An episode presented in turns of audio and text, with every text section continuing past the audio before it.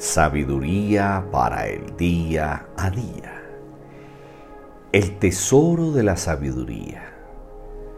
Porque al hombre que le agrada, Dios le da sabiduría, ciencia y gozo, mas al pecador da el trabajo de recoger y amontonar para darlo al que agrada a Dios. Eclesiastés 2.26 Dios se deleita dando sabiduría en abundancia a quien le agrada. La sabiduría aumenta en nuestra vida la obediencia, pero si no tenemos sabiduría, no podemos obedecer porque no sabemos cómo hacerlo. Para ser bendecidos y recibir sabiduría, necesitamos caminar en obediencia. La sabiduría nos permite ver la vida de una mejor manera pensar con prudencia, ver los obstáculos del camino y evitar las consecuencias.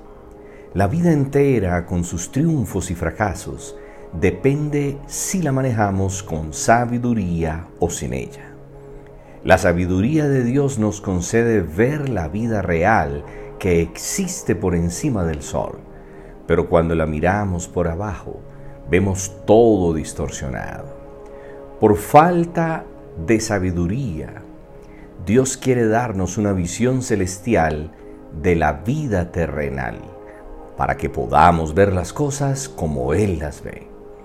Que no miremos los tropiezos ni los fracasos, sino las oportunidades, los dones y talentos que nos dio para ser buenos administradores de lo que nos dio con sabiduría.